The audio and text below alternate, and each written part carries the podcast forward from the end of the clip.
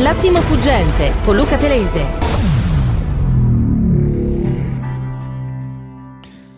Rieccoci in diretta a giornale radio, le 8 e 14 minuti appena scandite su questa radio libera informale, giornale radio, il focus che vogliamo fare adesso è su quello che sta accadendo al reddito di cittadinanza. Il titolo del manifesto forse può introdurre bene questa intervista a Marilina Castellone, relitto di cittadinanza e non reddito, il sommario del quotidiano più a sinistra della stampa italiana, la prima manovra targata Meloni in continuità completa con Draghi, quasi tutto contro il caro energia, favori ai ricchi sulla flat tax, tagli ai poveri, il reddito di cittadinanza cancellato dal 2024, sulle pensioni, indicizzazioni sforbiciate sopra i 1700 euro, la Cisla è contenta, il PD scende in piazza come i 5 Stelle. Buongiorno Mariolina Castellone. Buongiorno Luca e buongiorno a tutti i radioascoltatori.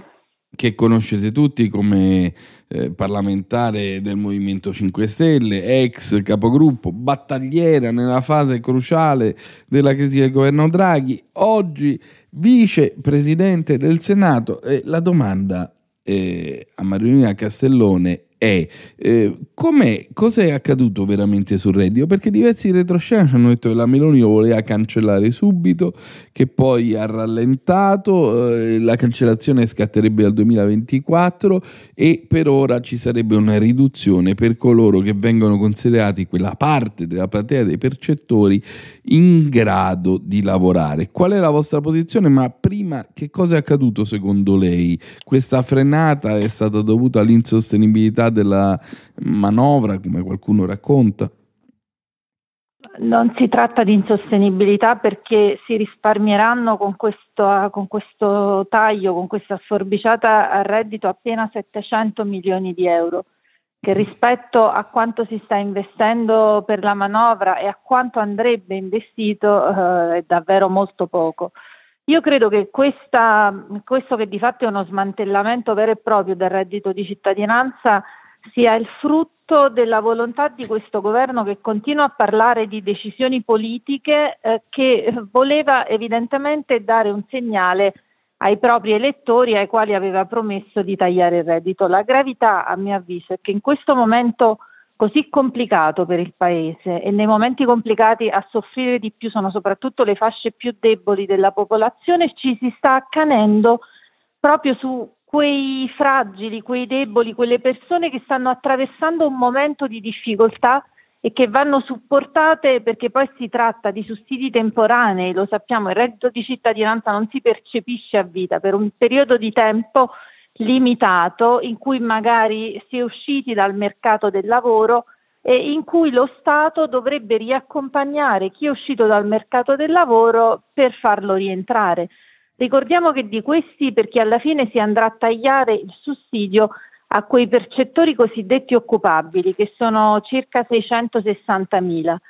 Questi percettori occupabili, nella maggior parte dei casi, oltre il 70%, hanno uno scarso livello di istruzione, hanno fino alla terza media e più di circa eh, 200, 130.000, 100, un po' più di 130.000, hanno più di 50 anni, più di 60 anni, 53.000 hanno più di 60 anni, quindi non sono persone che si riescono a ricollocare in modo agevole nel mercato del lavoro.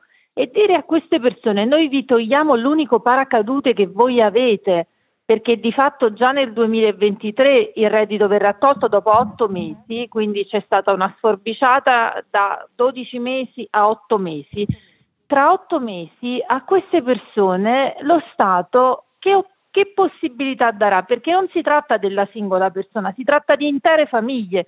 Queste persone magari hanno figli a carico, hanno anziani che vivono con loro e noi in un momento così complicato qual è l'obiettivo che abbiamo? Quello di affamare chi è già povero, anche perché il reddito, il reddito e le misure di sostegno alla povertà come il reddito servono per uscire dalla povertà assoluta, Luca. Io questo lo vorrei chiarire, cioè noi qui non stiamo parlando di persone a cui manca il superfluo, la povertà assoluta sono persone a cui manca il necessario che se sì, aprono sì, il frigo lo trovano vuoto, che non l'argomentazione dei eh, dirigenti, degli eletti di Fratelli d'Italia, del governo è ma esistono allora delle altre misure, la NASPI, eh, cioè delle figure che sostengono chi ha perso il lavoro, però il punto è che queste persone sono fuori del mercato del lavoro da anni.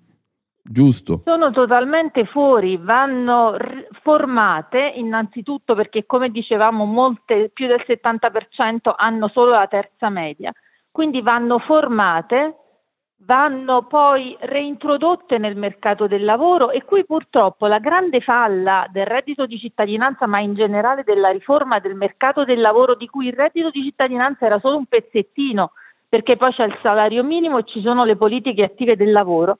La grande falla è che le politiche attive del lavoro, i cosiddetti servizi al lavoro, non sono mai stati potenziati in Italia nonostante noi nel 2020 abbiamo investito un miliardo di euro per i centri dell'impiego, perché si continua a non voler parlare di quelli che sono i luoghi in cui deve avvenire l'incrocio tra la domanda e l'offerta di lavoro, i luoghi in cui se una persona cerca lavoro, si reca, dice quali sono le sue competenze, il centro dell'impiego cerca di capire se ci sono offerte di lavoro congrue per quelle competenze, altrimenti ti inserisce in un percorso di formazione che poi ti riabilita al lavoro. Ma qual è la visione che ha questo governo? Cioè abbandonare chi è uscito dal mercato del lavoro, pensare che possa trovare lavoro in che modo? Perché poi c'è la stretta sul reddito di cittadinanza e il taglio, la cancellazione per gli occupabili, ma non si capisce qual è l'alternativa. Si parla di percorsi di formazione, non si capisce chi deve fare questa formazione se la dovranno fare le, le, regioni, così come dovevano attivare i centri dell'impiego e purtroppo io temo che questo non, non avvenga o certamente non avvenga in tempi rapidi perché non hanno gli strumenti, non hanno, non hanno investito nei servizi al lavoro. Quindi veramente c'è un accanimento inspiegabile contro una parte fragile della popolazione e non si capisce qual è la visione. Sembra, a mio avviso, solo ecco, aver piantato una bandiera, si era detto che si doveva smantellare il reddito e lo si sta facendo. Però hanno rallentato rispetto al programma iniziale e questo in retroscena ci hanno detto è dovuto alla resistenza del ministro del welfare che ha sconsigliato di farlo subito per il contraccolpo sociale. Ma ci sarà un contraccolpo sociale? Ci sarà una manifestazione eh, unitaria? Perché oggi tutti i giornali, eh, senatrice Castellone, dicono che manifesterete divisi, da una parte voi e dall'altra il PD. Perché questa divisione? Guarda Luca, io non so il PD cosa sta insomma, programmando di fare. Noi abbiamo detto chiaramente da sempre che faremo le barricate contro questo smantellamento senza visione eh, del reddito di cittadinanza e contro questo accanimento verso i più deboli, i più fragili. Quindi il Presidente Conte l'ha detto anche lunedì che era, che era, in Senato con noi a un evento, che siamo pronti a scendere in piazza per difenderlo il reddito. Quindi Insomma, noi andiamo avanti nella difesa eh, delle nostre Però non mi risponda così, cioè, il PD lo battaglie. vuole fare con voi o no? Cioè, perché dovreste fare... E poi vedremo, se il PD lo vuole fare saremo nella stessa piazza, così come siamo stati alla fine nella stessa piazza nella manifestazione per la pace, no? Sì, ma perché lei Però sembra scettica? Il problema è il perché tema, è un elemento sono, di dubbio? Sono No, perché non credo che in questo caso serva piantare le bandierine politiche, cioè se si devono difendere dei temi, così come se si devono portare avanti dei temi, con coraggio lo si fa anche assieme tranquillamente, cioè noi abbiamo sempre detto anche per esempio quando si stava organizzando, la società civile stava organizzando la manifestazione per la pace, che ci saremmo stati senza bandiere e così sarà anche questa volta. Quindi si tratta di difendere il paese, i cittadini, ben venga che ci sia il PD, ma secondo me dovrebbero esserci tutte le forze politiche che con noi condividono che in questo momento è necessario tutelare soprattutto i fragili. Sì, però perché il Corriere della Sera dice, titolo di Maria Teresa Medi oggi, contro la manovra ma divisi in piazza? La manifestazione so del PD del 17 dicembre... Eh, no, il PD ha annunciato questa quindi. manifestazione il 17, il PD ha annunciato questa manifestazione il 17, noi abbiamo detto che siamo pronti a scendere in piazza per difendere il reddito, poi vedremo quando si sarà, cioè non si sta ancora parlando, noi almeno non stiamo ancora parlando di giorni e se i temi sono gli stessi ben venga stare anche nella stessa piazza, non è questo il punto. Ho capito, non vi sentite sicuri che al, giunti al dunque eh, i dirigenti del PD vorranno manifestare anche loro. Va bene, vedremo se accadrà. Le chiedo l'ultima cosa, lei pensa che non sia una motivazione economica? Ha detto che il gettito è molto ridotto dall'intervento che rispetto alle aspettative è, è diventato circoscritto solo a una categoria di quelli che percepiscono il reddito. Non, non, è che penso io, sono i dati che ci dicono che non è così, perché 700 milioni di euro per il bilancio dello Stato sappiamo che sono davvero insomma, quasi nulla. Molto di più si poteva reperire dai 100 miliardi di evasione fiscale che non vengono assolutamente intaccati. Quindi quando parliamo eh, di risparmio andiamo anche a vedere dove andrebbero reperite le risorse. E ancora una volta questo governo dimostra di voler essere forte con i deboli e debole con i forti, di strizzare l'occhio agli evasori fiscali aumentando il tetto al contante, di non, non fare assolutamente niente sull'evasione fiscale, visto che invece ehm, sono i dati che ci dicono che i pagamenti digitali erano una forte misura di contrasto all'evasione fiscale. Quindi, ma questo va a delineare quella che è ecco, la visione di qual è la politica che si vuole, che si vuole portare avanti. Voi il problema è che siamo nel momento storico fare... più difficile di sempre. Sì con il governo sì. giallorosso una battaglia su questo, i POS, le, addirittura le lotterie, eh, tutta una serie Noi di misure introdotto... che servivano ad ampliare la, digi- la, la moneta digitale. Perché lei, certo. Però mi dica in maniera chiara perché secondo lei il tetto al contante è un favore agli evasori. Perché c'è meno controllo su quel tracciamento dei, dei, pagamenti. È chiaro che c'è meno controllo, lo dicono i dati di Banca Italia, che se si aumenta il tetto al contante aumenta anche l'evasione fiscale e invece se si digitalizzano i pagamenti c'è più controllo. Eh, non, diciamo, non è una percezione, sono dei dati di fatto.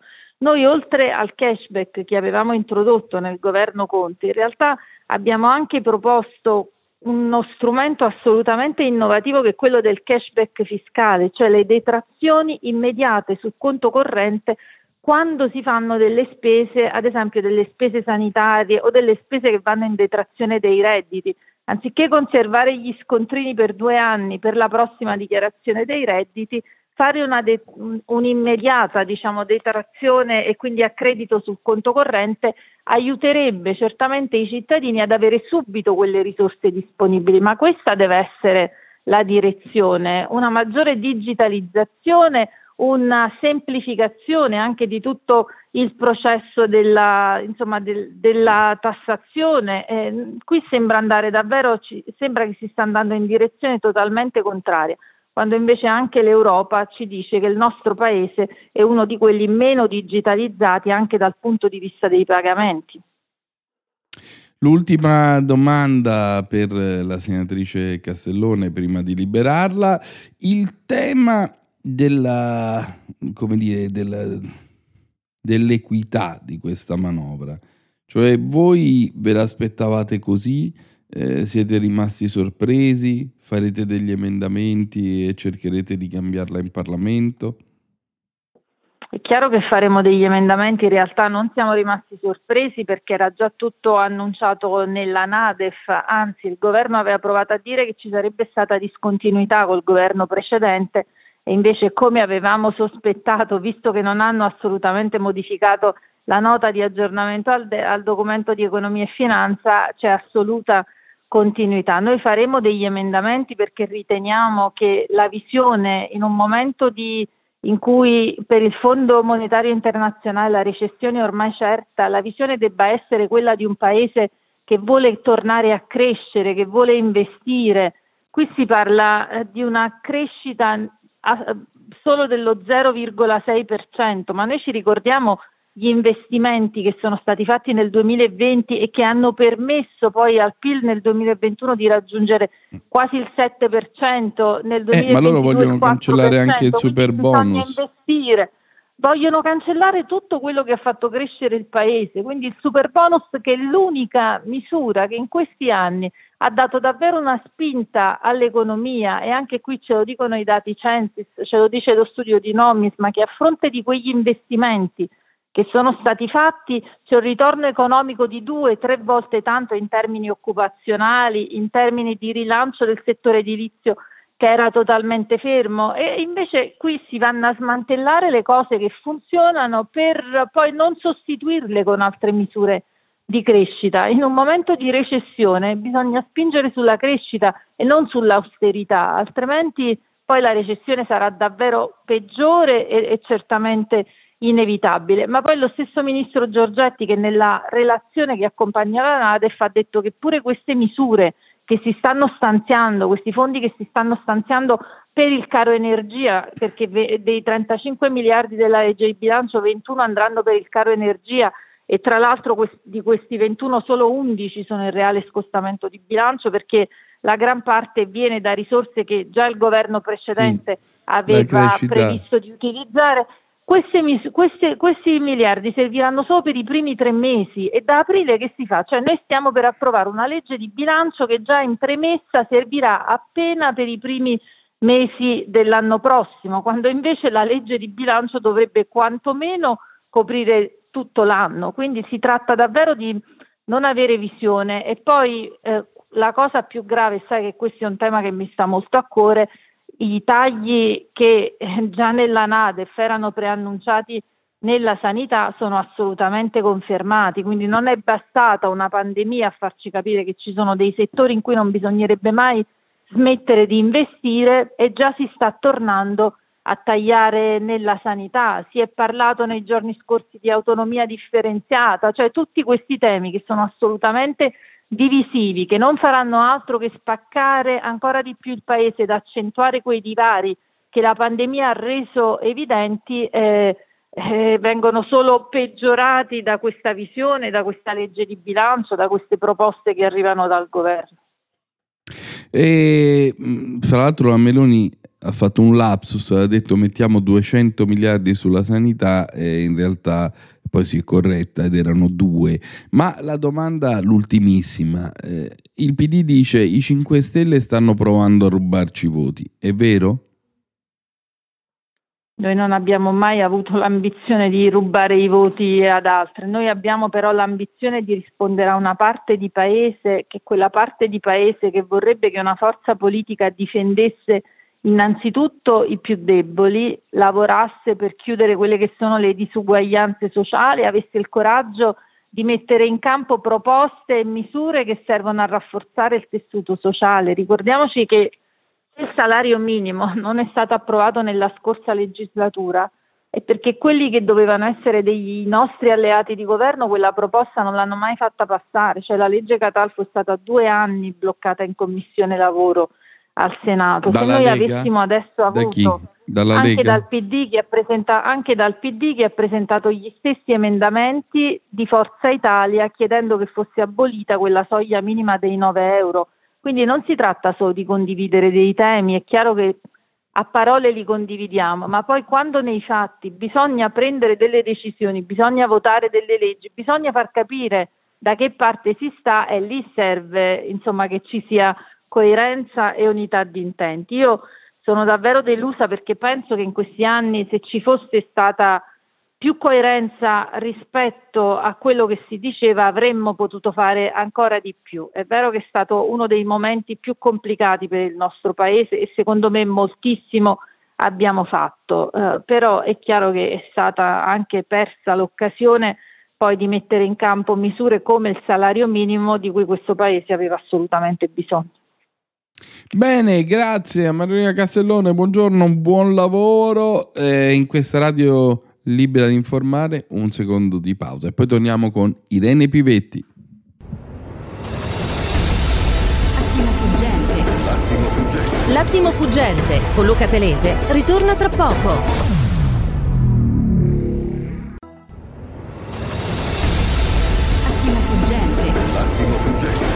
L'attimo fuggente con Luca Telese.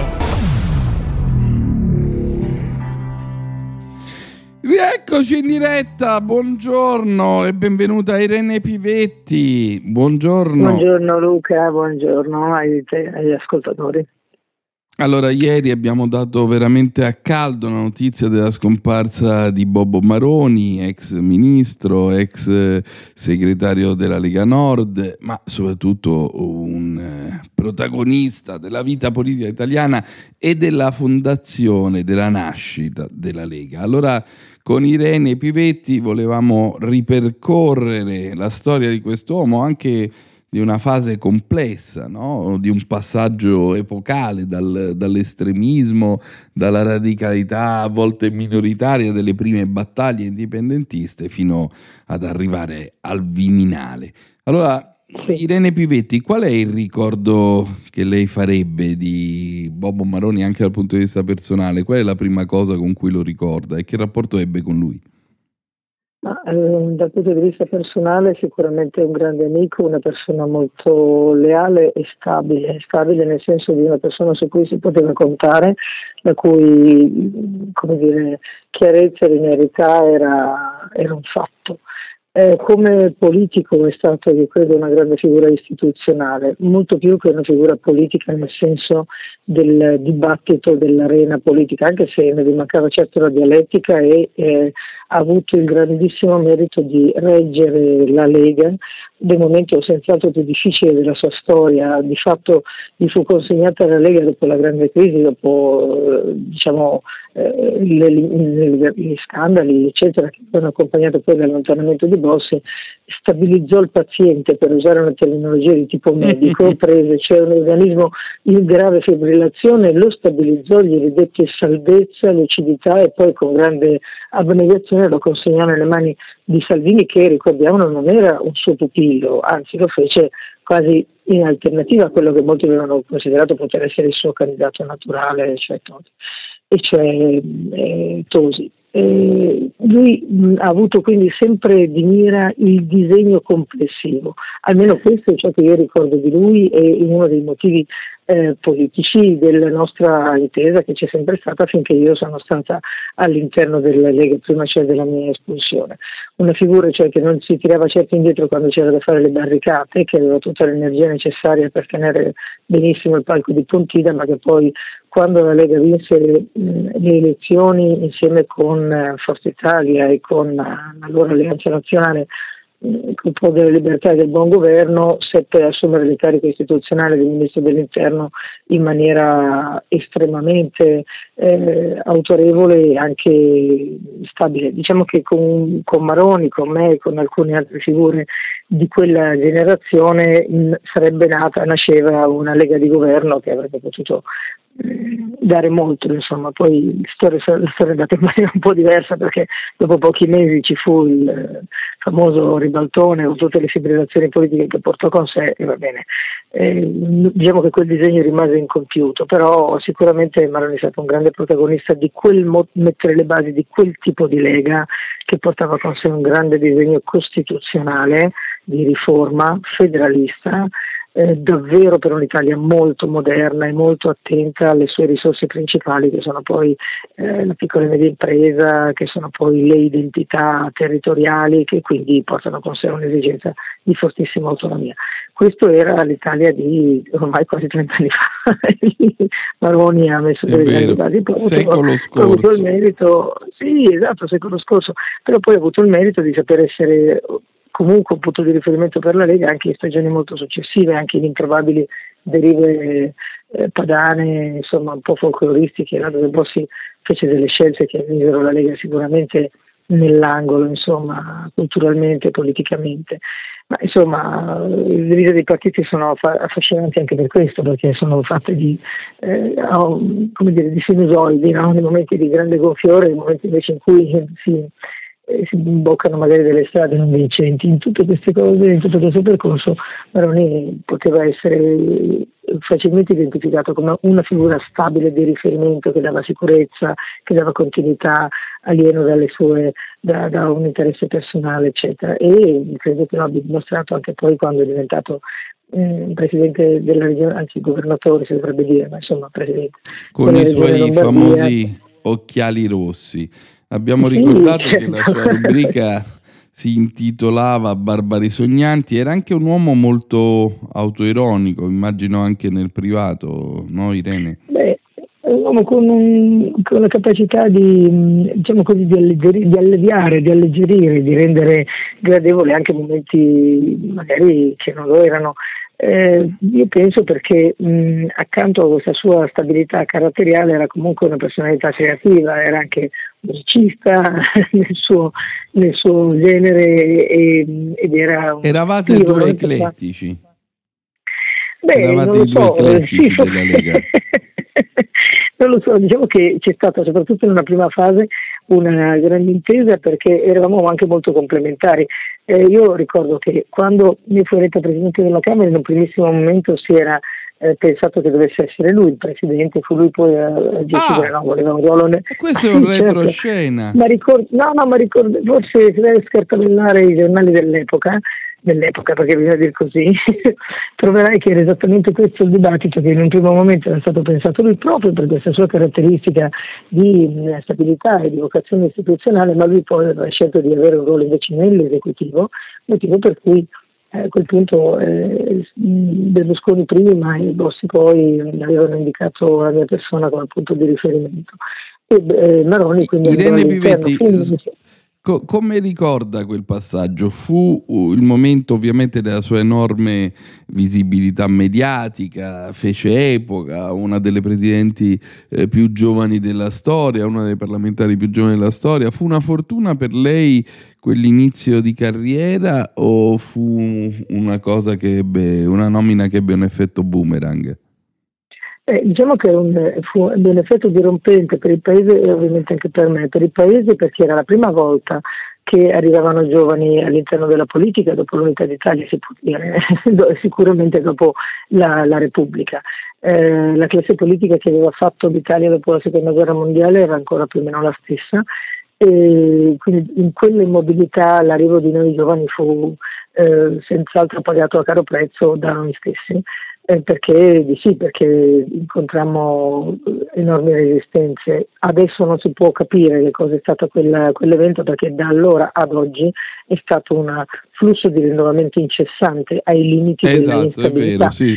Quindi, però all'epoca era la prima volta che cambiava lo scenario rispetto a dei nomi che erano semisecolari, cioè erano più di 50 anni che stavano lì. Quindi questo per me, per Maroni e per alcuni altri allora giovani della Lega. Io in particolare ero di gran lunga la più giovane Presidente della Camera, ma direi la più giovane Presidente di Parlamento al mondo perché avevo 31 anni. Ripeto, successivamente poi questa cosa è diventata, e aggiungo anche per fortuna, non più una notizia, perché di giovani ne sono arrivati moltissimi, ma quello era, era fare da apripista. Eh, per me fu un onore enorme, visibilità senz'altro, ma avere l'onore di servire lo Stato, di farlo a quel livello, capire con chiarezza che questo avrebbe implicato per sempre un'abnegazione eh, totale perché finché ricopri l'incarico ti devi proprio dimenticare chi sei, nel senso che porti i tuoi valori ma, ma non le tue esigenze. Ecco. E dopo cessato questo incarico di fatto non cessa mai. Non cessa nel senso che cessano gli onori ma non cessano gli oneri perché sempre mm. ti sarà richiesto e o ti sarà rinfacciato di avere ricoperto un ruolo politico. Io sono stata poi imprenditore per quasi vent'anni, ma non, non, è stato mai possibile eh, essere trattati da imprenditore normale perché eh, dalle banche ai clienti, ai partner di business, tutti si aspettano o che tu abbia con te eh, che tu abbia qualche asso nella manica lecito o illecito a seconda dei casi da calare magicamente sul piatto. Invece non è così perché io ho scelte, scelsi di lasciare definitivamente la politica e di, di, mettermi per così dire sul mercato eh, senza trucchi di alcun tipo e quindi, quindi, in questo senso se vogliamo chiamarlo un boomerang non so se userei questa espressione ma sicuramente un onere Detto ciò, non si può lamentarsi certo di aver avuto questo onore e di poter portare anche questa responsabilità per sempre, anche quando ho fatto televisione, intrattenimento o altro. Mm, devi, viene, devi, ricordarti che hai comunque un, una dignità istituzionale sulle spalle. Poi, detto tra noi, e, e, non è altro che un modo più mm, enfatico ma per vivere il senso di cittadinanza che credo dovrebbe prenderci tutti. Cittadinanza non può essere associata alla parola reddito di, deve essere associata alla parola eh, dovere di, nel senso eh, responsabilità di essere cittadino e di servire lo Stato. In questo senso perché lo Stato è la struttura organizzata che garantisce tutti noi in particolare i più deboli. In questo quadro io credo che Maroni, ecco, mi piace ricordarlo per tornare al punto da cui siamo partiti questa mattina, ricordare una persona che ha sicuramente portato con grande dignità anche nei momenti di conflitto, di tensione che ci sono stati le sue responsabilità istituzionali. Ma eh, esisteva ancora Cuore, il settimanale satirico che teneva ovviamente nel mirino Irene Pivetti, che ovviamente non si è mai certo. seccata per queste cose, e diceva eh, Michele Serra, la Pivetti ha il broncetto. Poi per chi l'ha conosciuta dopo, sorridente, ironica, era veramente imbronciata? Era un'impressione falsa di Serra o le è passato dopo quei giorni tremendi? Ma l'unica cosa che non mi ricorda del, bronce, non mi ricorda il broncetto è il diminutivo etto, perché se avevo il broncio avevo il broncio, cioè io non sono una persona da mezzo no, da rammaricarmi di aver tenuto a muso duro alcune situazioni che meritavano. Però è vero che era molto severa in quel tempo, sì, io me sì, la infatti non avrei, non avrei, trovato difficile accettare il broncio, capito, più che il broncetto, è eh, via di mezzo, un po' come un vestito con il volano, mi piacciono i vestiti e non mi piacciono i volani, capisci qual è il concetto?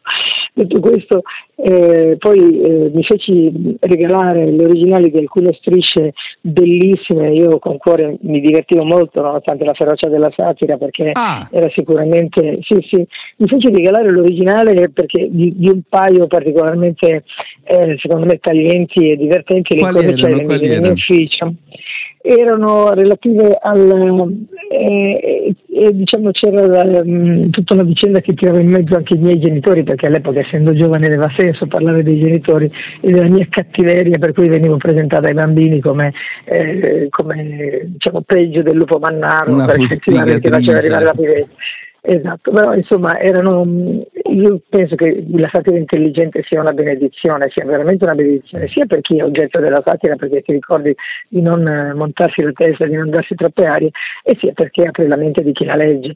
Altra cosa è magari la satira uh, sciatta, ecco, che non va bene, perché non aiuta nessuno, ma qualunque pensiero sciatto che sia satirico o che sia saggistico non va bene. Io credo che la responsabilità, vedi, torniamo da capo, la responsabilità ce la portiamo tutti intera, tutti, qualunque sia il lavoro che facciamo.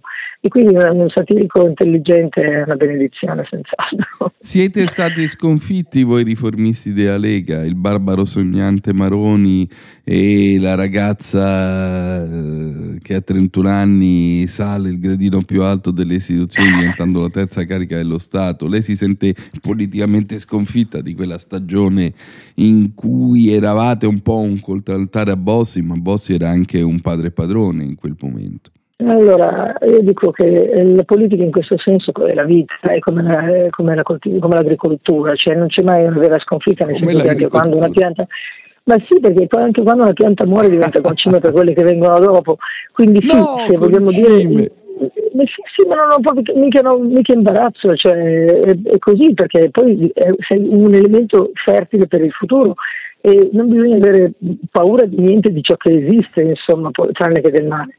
E, ehm, quindi in questo senso sicuramente quel disegno è stato eh, distrutto, eh, da, poi è stato soppiantato da altro che però forse sarebbe stato eh, più feroce se non ci fosse stato un, un, apporto importante di senso di responsabilità, di mitigazione, di senso del dovere comunque eh, servire tutti. Diciamo che eh, quella Lega cosiddetta moderata, che poi a mio avviso era una Lega altrettanto radicale, soltanto non era feroce, era una Lega costruttiva, una Lega che già all'epoca era ampiamente nazionale, poi Salvini riportò una, una fiata nazionale, ma noi già all'epoca parlavamo di federalismo per tutta l'Italia, quella Lega ha imposto, diciamo così, ha lasciato in eredità il senso che bisognava comunque trovare una composizione fra gli interessi, altrimenti senza quell'apporto ci sarebbe stata una conflittualità francamente un po' becera e basta. Eh, o magari un approccio esclusivamente volto alla competizione, alla libertà, al, al mercato liberal, tipico più del pensiero di Forza Italia, del modo di essere di destra di Berlusconi, che eh, senza quella mitigazione fortemente popolare, fortemente inclusiva, fortemente attenta alle varie identità, eh, sarebbe stato appunto più eh, più cruda, ecco, avrebbe portato dei conflitti sociali più crudi. Quindi sì, quel disegno sicuramente è stato maciullato. Io non so se essere maciullati è la stessa cosa che essere sconfitti, capisci in questo senso lo dico, non ho proprio imbarazzo a eh, dire certo. siamo diventati strane letteralmente per ciò che è venuto dopo, ma senza quello, senza quello come puoi, puoi avere un buon raccolto? Ecco, quindi eh, la vita è fatta anche così. Eh. È, è bella questa immagine, forse non, non proprio poetica, non, però bucolica. No, beh, Ma so quando lei le capitò so. di essere espulsa, Maroni non le tolse la parola, continuò a parlare. No, rimanemmo, eh, rimanemmo, in ottimi rapporti, anche se purtroppo anche mi capitò, io fui io fui, sì, spero, e, e, anche, e, soprattutto perché era intelligente e equilibrato, non aveva eh, diciamo disequilibri emotivi da, da, compensare in alcun modo. E il problema vero è che fui espulso, non è che mi capitò di essere espulso, ma fui ferocemente espulso per un motivo che sembra ridicolo oggi, perché talmente remoto. Sì, ferocemente perché fu veramente una sequenza, un'intera estate di, di scontri violentissimi perché all'epoca ero contrario alla secessione. Raccontato ai giovani d'oggi sembra di parlare delle guerre puniche perché c'è la secessione perché... No, che poi Però, anche, insomma, che poi anche la Lega tempo... cambiò linea. Anche la Lega cambiò linea e abbandonò certo, la linea eh. secessionista. Eh, ho capito, ma nel frattempo avevo fatto qualche morto. Tra l'altro, poi... proprio con Maroni fu il passaggio definitivo perché eh, eh l'indipendentismo è rimasto che... come bandiera il che dimostra che ebbe ragione a essere così tenace, a restare, a resistere anche a stagioni di tempo avverso, in cui come su Pandora in Avatar piove acido muriatico, lui sopravvisse alla pioggia dell'acido muriatico. Se lei non fosse uscita allora sarebbe potuta finire al Viminale, al governo, avere sa, altri ruoli fa. che le La vita non si fa, non si fa Ma ce l'ha un po' di rimpianto? No, io no, rimpianti io non ne soffro di rimpianti, di la verità anche perché sono proprio convinta che la vita va colta eh, in questo senso surfando, cioè arrivano le onde, devi saperci stare sopra eh, nella maniera corretta, è una forma atletica importante e rimpianto no, non mi piace una sconfitta dire no, mugugnare su ciò che avrebbe potuto essere, questo davvero non mi appartiene è andata uh, una cosa, ha preso una piega che non aspettavo o che non volevo, o per dirla con la parola che hai usato tu prima, sono stata sconfitta, sempre preferisco girarla nell'accezione che dico io, sono stata tra- utilizzata per, eh, per, fare la base a ciò che viene dopo, dico bene, adesso qual è la prossima sfida? E sono di solito a quel punto già occupata a fare un'altra cosa. Ma lo sa che Quindi, lei ora ha il no. più alto ritmo tempo-parola che mi è capitato? Sembra quando uno ascolta i messaggini accelerati, complimenti, perché... ma non c'è fretta. Me la gioco con Bonolis. esatto. Senta, l'ultima domanda. Eh, qual è l'ultima Irene Pivetti delle tante che ho visto e ho raccontato e mi è capitato di raccontare l'ultima in questa ordine, lunghissima carriera? Cosa sta facendo? In ordine cronologico mi sto occupando in questo momento, sono, collaboro con una co- cooperativa sociale da circa un anno e mezzo e promuoviamo progetti di inclusione attraverso il lavoro. Eh, in questo preciso momento abbiamo fatto partire un progetto nuovo che è un ristorante sociale, che vuol dire un, eh, una, un ristorante a prezzi ultra popolari, che però ha lo scopo proprio di rianimare un quartiere ehm, in cui la socialità manca, manca perché c'è stata la crisi del Covid, manca perché, perché di sì, perché mancano tanti stimoli che una volta c'erano e speriamo invece eh, di ridare un luogo di aggregazione alle associazioni e anche alle persone private che possono venire qua a trovare un punto di incontro. Abbiamo nel pomeriggio un'attività di servizio eh, a chi ha bisogno, per cui cercano lavoro piuttosto che eh, hanno bisogno di supporto sanitario o, o, di altro tipo per i debiti o cose di questo genere, insomma un centro molti servizi a disposizione eh, di, chi, di, chi, ha più bisogno e, e, niente, questo accade nella ricca città di Monza, nel ricco quartiere di San Fruttuoso, a dimostrazione del fatto che povertà oggi non è soltanto basso reddito, ma è davvero, come dicono i sociologi, una povertà multidimensionale, dove puoi anche avere un reddito eh, più che dignitoso e tuttavia mancano dei fondamenti essenziali della, di una vita diciamo di, un benessere, di, di, una qualità della vita, ecco. E quindi siamo qua. Eh, questa è l'esperienza ultima che chiuso? facendo. Con la politica chiusa o mai dire mai? Eh, con, la, con, la, politica dentro i partiti a occhio e croce direi di sì, però un po' tutto è politica. Lo si diceva negli anni 70 quando io ero bambina, ma eh, penso che sia al di là degli slogan sessantottini del 70 degli anni 70 un, una profonda verità, e cioè che eh, tutto è politica, sicuramente lavorare nel sociale è molto politica, specie se, come mi auguro accadrà, si riesce poi a restituire una visione anche strategica complessiva. Io sto operando sul campo, sto spendendo le mie giornate interamente all'interno di questa struttura e di strutture come questa che stiamo clonando in altre parti della Lombardia, però il tema vero è fare riemergere una nuova coscienza del sociale, del terzo settore, che oggi in un'Italia profondamente in crisi è uno dei pochi settori, forse l'unico, davvero in grado di fornire le armi, gli strumenti per la ripresa economica. Sembra paradossale dirlo, ma un'economia che nasce strutturalmente per rispondere alle crisi vive di costi bassi e di alti risultati. E io sono convinta che vedremo delle cose molto interessanti nel prossimo decennio fiorire in questo campo che è, e da, da oggi, da, da tempo, una delle vere perle del Made in Italy, cioè saper fare impresa sociale.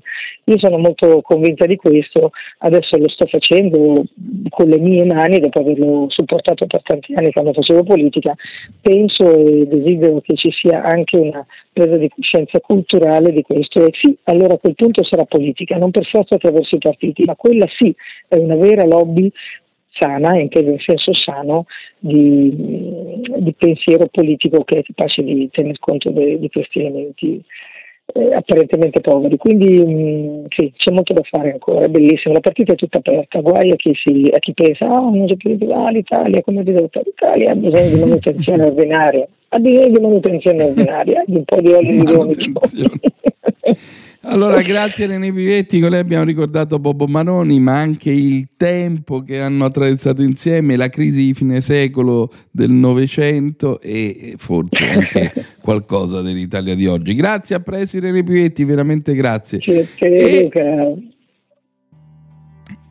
L'attimo fuggente finisce qui su questa radio libera di informare, giornale radio che adesso consegna il testimone della staffetta a Vicky Mangone che a Marcord, pensare, avevo, erano i miei vent'anni quando inseguivo per il transatlantico Maroni, Bossi, i ribaltoni, la crisi del governo Berlusconi e non è ovviamente il senso del reduce, è il senso di essere stato veramente testimone di un periodo che la Pivetti ha raccontato molto bene, un periodo in cui si rompeva un ordine, ovviamente ne nasceva un altro molto scomposto che poi come avete sentito sarebbe stato cancellato, però in quei momenti in cui si aprono i varchi nella storia, tutto sembra che sia possibile.